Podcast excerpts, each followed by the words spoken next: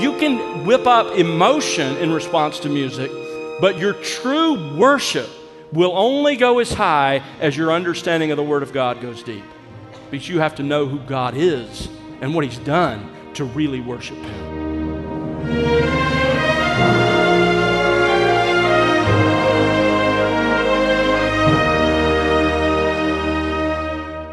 Welcome to The Word Unleashed with Tom Pennington. Tom is pastor-teacher at Countryside Bible Church in Southlake, Texas. Hello, I'm Bill Wright, and today Tom continues his current series with part five of a twelve-part series titled Recovering a Lost Legacy. It's a study of how today's Christian church has largely abandoned many of its foundational elements that define its long legacy, including the priority and practice of God-honoring biblical music. The Bible teaches that there are three primary purposes for music in worship: personal, horizontal, and vertical. Personally, in the sense that we as Christians must be actively engaged in remembering the truths of Scripture. Horizontally, as Colossians three and Ephesians five teach, we must sing biblical truths to one another. And vertically, indeed, most importantly, we must express our hearts to God. Are you fulfilling these three primary purposes for music and worship? Let's join Tom as he continues in the study of God's Word here on The Word Unleashed. So we're looking at some of those things that used to be understood but have been largely lost in the legacy that was passed on to us. First of all, we considered the legacy of expository preaching, that that is, in fact, what the church has always done, and even Old Testament believers. We looked at Moses and Ezra and others. This is the pattern of the teaching of God's Word. Last week, we began to focus on the recovery of the legacy of worship in music. Now, the word music is in and of itself a hard word to define. I don't know if you've ever thought about that. How would you define music? Well, the best I found was Webster's definition. It says this: an art of sound in time that expresses ideas and emotions in significant forms through the elements of rhythm, melody, harmony, and color. Music. As we discovered last week, God is constantly surrounded with music, and He Himself sings. So it's not a surprise that Christians love music, especially music that focuses on God. In fact, at every point in church history when there's been a true revival, that has happened through the clear preaching and teaching of the Word of God. It's a recovery of God's Word. But following that recovery of the Word of God, you find always in its wake a fresh breeze of new God-honoring music that has swept across the church. Because wherever there is an authentic work of the Spirit through the Word of God, there will be music. Now, thankfully, music is not a problem in our own church, and I'm grateful for that, but there are a couple of reasons that I'm spending more time on this issue than I am on others. First of all, because many Christians have an unbiblical philosophy of music. And secondly, because music is a crucial part of our worship, both individually and corporately. You understand that the issue of music is hotly debated, and, and often It's characterized, that debate is characterized by misunderstanding. Perhaps you've heard the old story about the, the farmer who went to the city one weekend and attended a big city church. And when he got back to the farm, his wife asked him, "So what was it like to visit that big city church, that inner city church?" And the farmer said, "You know, it was good, but there were some things that were different. They sang praise songs instead of hymns." His wife said, "Praise songs? What are those?" It's, he said, "Well, they're, they're sort of like hymns, but, but they're different." She said, "Like how?" He said, "Well, it's like this. If our cows got loose and they were in the corn, and I were to say to you, 'Martha, Martha, Martha, oh, Martha, Martha, Martha, the cows, the big cows, the brown cows, the black cows, the white cows, the black and white cows, the cows, the cows, the cows are in the corn, are in the corn, are in the corn, are in the corn, corn, corn, corn. And if I repeated that two or three times, well, that would be a praise song. But if I were to say, oh, Martha, dear Martha, hear thou my cry, inclinest thine ear to the words of my mouth, turn thou thy whole wondrous ear by and by to the righteous, inimitable, glorious truth. For the way of the animals, who can explain? There in their heads is no shadow of sense. Hearkenest they in God's sun or his rain, unless from the mild tempting corn they are fenced. Yea, those cows in glad bovine rebellious delight have broke free their shackles, their warm pins eschewed, then goaded by minions of darkness and night, they all my mild chili wax sweet corn have chewed. So look to that bright shining day by and by, where all foul corruptions of earth are reborn, where no vicious animal makes my soul cry, and I no longer see those foul cows in the corn. And if I were to do verses one, three, and four and change keys on the last verse, well, well, that would be a hymn. That's obviously a serious oversimplification. And fortunately, we sing both traditional and contemporary songs that have much richer lyrics. But the farmer's onto something, and that is there are, in fact, distinct styles of worship music. And today we're going to consider how to think biblically about those different music styles. We're studying what Scripture teaches about music and specifically music in worship. We're discovering that Scripture gives us several important insights into this issue of music in worship. Now, last time, just to remind you where we were last week, last time we began with a biblical critique of music and worship. We looked generally and said, when you examine what Scripture teaches about music and worship, there are some problems with contemporary worship. And I, I gave you a list that we're now working our way through and seeing the Scripture address those issues. Secondly, we looked at a biblical history of music. Music predated the creation. The angels sang at the creation. Music, I believe, may very well be as old as God himself. It may be an eternal expression of the mind of God, but certainly it was created, if it was created, before everything else. It was created because the angels sang at the creation. And it spans all of human history, both Old Testament worshipers, New Testament worshipers, and as we saw in Revelation, there will be music in eternity, accompanied by instruments. Music is an eternal expression of worship and praise to God. Now, thirdly, last time we looked at the biblical priority of music and worship, and I gave you four primary arguments. First of all, God commands every believer to worship in music individually. Secondly, a love for God-centered music is the fruit of being filled by the Spirit of God. We saw that in Ephesians five. Thirdly, Christ commands the church to worship in music in its corporate worship. And then finally, last time we considered the fact that our Lord himself sings, and we will sing with him in eternity. Today, I want us to move on from those three insights to a fourth insight. Let's begin with this one, the biblical purposes of music in worship. The biblical purposes of music in worship. There are three of them. Let's start with the personal purpose. The personal purpose. Turn with me to Psalm one nineteen. There's a fascinating passage at the end of the remarkable, this remarkable longest chapter in the Bible, a chapter related to the beauty of the Word of God.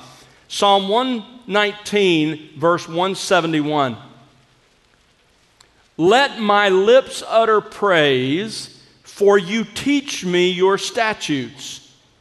Now watch verse one seventy-two. Here is the response to the fact that We need to praise God because as we study the Word of God, the Spirit of God teaches us its meaning. Here's how we respond, verse one seventy-two. Let my tongue sing of your word, for all your commandments are righteous. Verse one seventy-two isn't just making the point we should sing about the Scripture, but the second half of verse one seventy-two is making it clear we are to sing the content of His Word. For because all your commandments are righteous, we're rehearsing the Word of God and the truths that are in the Word of God. Why? Because we're rehearsing what we've learned. That's the point.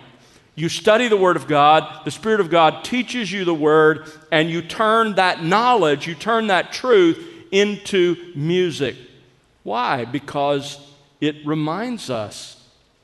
It reminds us of the truth. When we marry biblical lyrics to music, it helps us remember the truth of God's Word. This is very clear in First Chronicles chapter sixteen, verse four. There, David appoints some of the Levites to serve as musicians at the tabernacle before the ark of the Lord, and he appointed them to serve as musicians to this end, even to celebrate and to thank and praise the Lord God of Israel. Now what's interesting is the Hebrew word translated celebrate in the New American Standard is literally the Hebrew word to remember. David appointed musicians at the tabernacle to sing the truths of God's Word in order to help the people of God remember what God has said. Poetry put to music has always had that power. I mean, think about it. When, when you hear a few notes of a song, a song that you heard so many years ago and that you thought you'd forgotten, what happens? You hear those few notes and the lyrics pop back into your mind. Why? Because music is an amazing vehicle to remember, to remember. And music in worship enables us to remember the truth. John Frame, in his book on worship, writes this: poetic musical forms impart vis- vividness and memorability to God's words. That vividness and memorability, in turn, drive the word into our hearts so that it becomes precious to us and motivates us to praise and obedience. Do you hear what he's saying? He's saying when you, when you marry the truth of God's word with poetry and music, it becomes memorable to you, and that the memory of that truth drives the truth into your heart, and that makes the truth become more precious to you, and it motivates you both to praise God and to obey the truth that's in the song you're singing. It reminds us of the truth of God. Old Testament believers committed many of the Psalms to memory, so that they could worship corporately, they could sing together. We see that primarily in what are called the Songs of Ascent, Psalms one twenty to one thirty-four. Songs of Ascent simply meant these are the songs that the, the children of Israel sang as they ascended from their, their towns to Jerusalem, to the temple for those three appointed annual feasts. They sang them together as they traveled because they memorized them, they knew them, they had the truth committed to memory because of the power of poetry and music combined. The truth about God, His ways, His words, those truths are so much more easily remembered when married with music. We sing Christian music because it helps us personally remember and rehearse the great truths that we have come to know. A second purpose for music in worship is a horizontal purpose. A horizontal purpose. Turn with me to Ephesians chapter five, and you can keep your finger in Ephesians five because we're going to be back and forth here a lot. There's so much in this text. But Ephesians five, verse nineteen, right after he says, I want you to be filled by the Spirit with the Word of God, he says, and here's what will it will produce. Verse nineteen of Ephesians five. Speaking to one another in psalms and hymns and spiritual songs. Now, if you're reading the Bible inquisitively, and I hope you are, the thing that should immediately jump out at you is, wait a minute, I thought music was addressed to God. Why does it say speaking to one another in psalms and hymns and spiritual songs? Well, Paul answers that question in the parallel passage, a, a book written at the same time. Turn to Colossians chapter three. Colossians chapter three, verse sixteen. Let the word of Christ richly dwell within you. And by the way, that is a parallel expression to be filled with the Spirit in Ephesians five. They mean the same thing. To be, to be filled by the Spirit with the word is the same thing as letting the word of Christ richly dwell within you. And look at the fruit of it, verse sixteen. With all wisdom, here's what it means to speak to one another, teaching and admonishing one another with psalms and hymns and spiritual songs. We speak to one another in our music to teach and admonish. Now, teaching means to instruct or to impart a knowledge of the truth. Admonishing means to warn, to exhort, to persuade to do the truth, to believe and do the truth. So, teaching is imparting the truth. Admonishing is persuading to believe or practice the truth. Think about this. One of the chief purposes of music in the church is to teach one another spiritual truth. It's a tool for mutual edification. When you sing here in the church as we gather, when you sing wherever there are other believers, sing to one another. Don't be afraid to make eye contact with one another. You know, we live in an emotional-driven day where it's all about me and God, and it's, you know, I'm keeping my eyes to myself, and if I look anywhere, I'm looking up. And no, don't be afraid to look around and make eye contact and affirm together and say, I believe that truth, do you? We sing to one another. When we sing, we're to speak to one another. And, and that really takes place in three ways, we could say. We sing to teach others biblical truths they don't know. You realize every time we sing, there are people around us who don't know those truths that we're singing. There are people here this morning who don't know the importance of the church about which we sang. They really live in an individualistic world, and they think it's all about them and God. They don't understand that the church matters to God. As we sang those songs, we were teaching one another, in some cases, truths that people really don't know. Also, we sing to remind and to rehearse truths that they do know for their edification and encouragement. We sing to one another in some cases because, yes, they know those truths, but they need to be reminded of them. They need to be encouraged by them. They need to be fed by that truth. Maybe they've had a, a challenging week with trials and difficulties, and we're talking about God sustaining us through trials. They know that, but they need to be encouraged in that. So we sing not only to teach the truth to people who don't know it, we sing to remind and rehearse truths to people who do. And then we sing to exhort or persuade others to believe and practice those truths.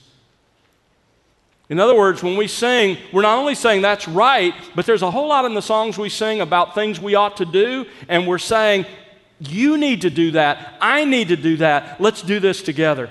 I- I'm often reminded of that. I'll give you an example. We sing a song that says, use my ransom life in any way you choose. Every time I sing that phrase, I'm thinking about myself and going, Lord, use my ransom life in any way you choose. And I'm looking around thinking about you and saying, Lord, help every person in this church to have that kind of heart of devotion to Jesus Christ.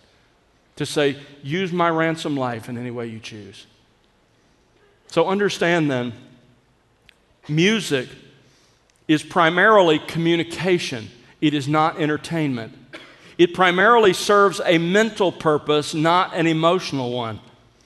Practically, that means that we should choose and sing songs not primarily because we like the sound or the style of the music, but because of the lyrics. Brothers and sisters, don't choose music simply because of the way it makes you feel, but because of the way it makes you think.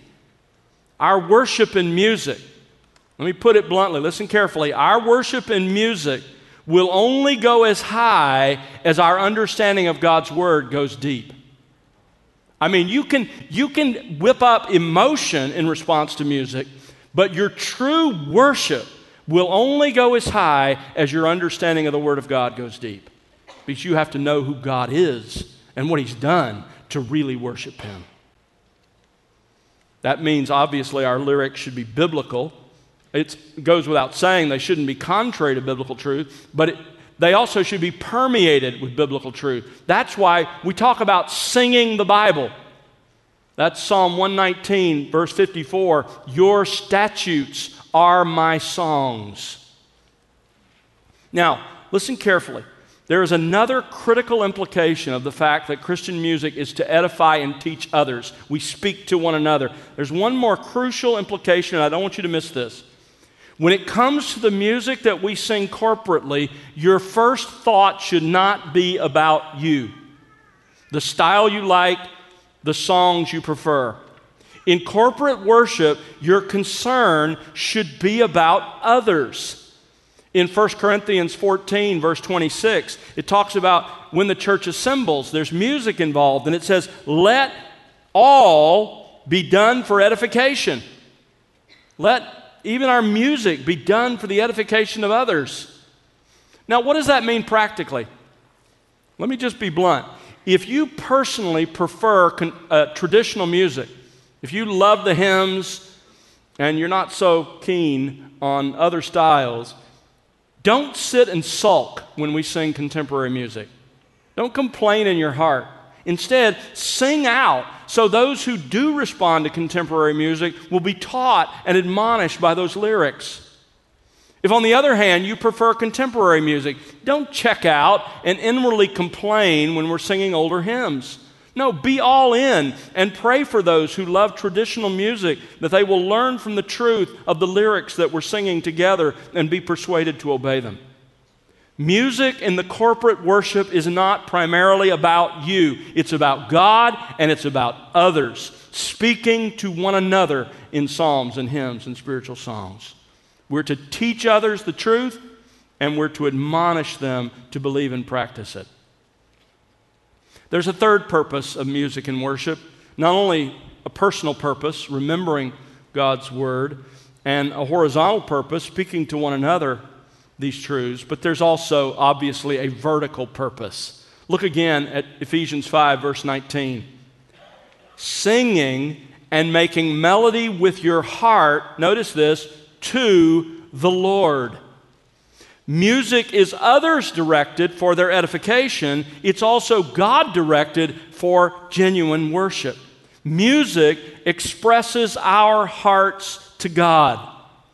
When we sing in worship, our mind should not only be focused on others, but should also deliberately focus on God. Think about it this way.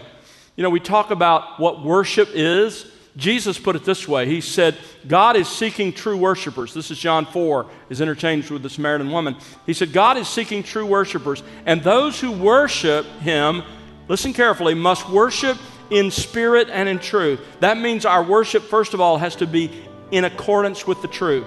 It has to reflect God's word. But to worship in spirit means not in the Holy Spirit, that's small s. It means to be all in, to worship with your whole being, to be engaged in what you're doing.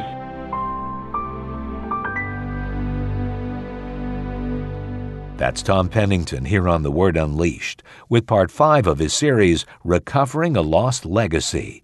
Tom will have part six for you on our next program. Join us then, won't you? Well, Tom, some may still be wondering why the great importance of engaging in music that is God-centered. Can you share a closing thought about that with us? You know, Bill, at its heart, the simple reason is this, because that is what honors God. God is pleased and He's honored when we worship Him exactly as He has prescribed in His Word. In fact, God seeks work- worshipers that will worship Him from the heart in truth. And that's the chief reason that God gave music to his people, was to bring him glory. So if we fail to, to do music and to worship in his way, the biblical way, then we're simply being disobedient. Music, if it's done biblically and responsibly, is a wonderful tool that helps us as the people of God to glorify God. That should be the aim of the church every Sunday morning when it sings. And friend, that should be your aim when you join with the church in singing. Thanks, Tom. And friend, it's our prayer that you'll be enriched by the expository teaching of God's Word here on The Word Unleashed. We'd love to hear your story and how God is enriching you in your walk with Christ through this ministry. Write to us, won't you? Our address is listeners at the word unleashed dot org. Again, that's listeners at the word unleashed dot org. Or you can call us at one eight seven seven, five seven seven, W O R D. And remember to connect with us on social at The Word Unleashed.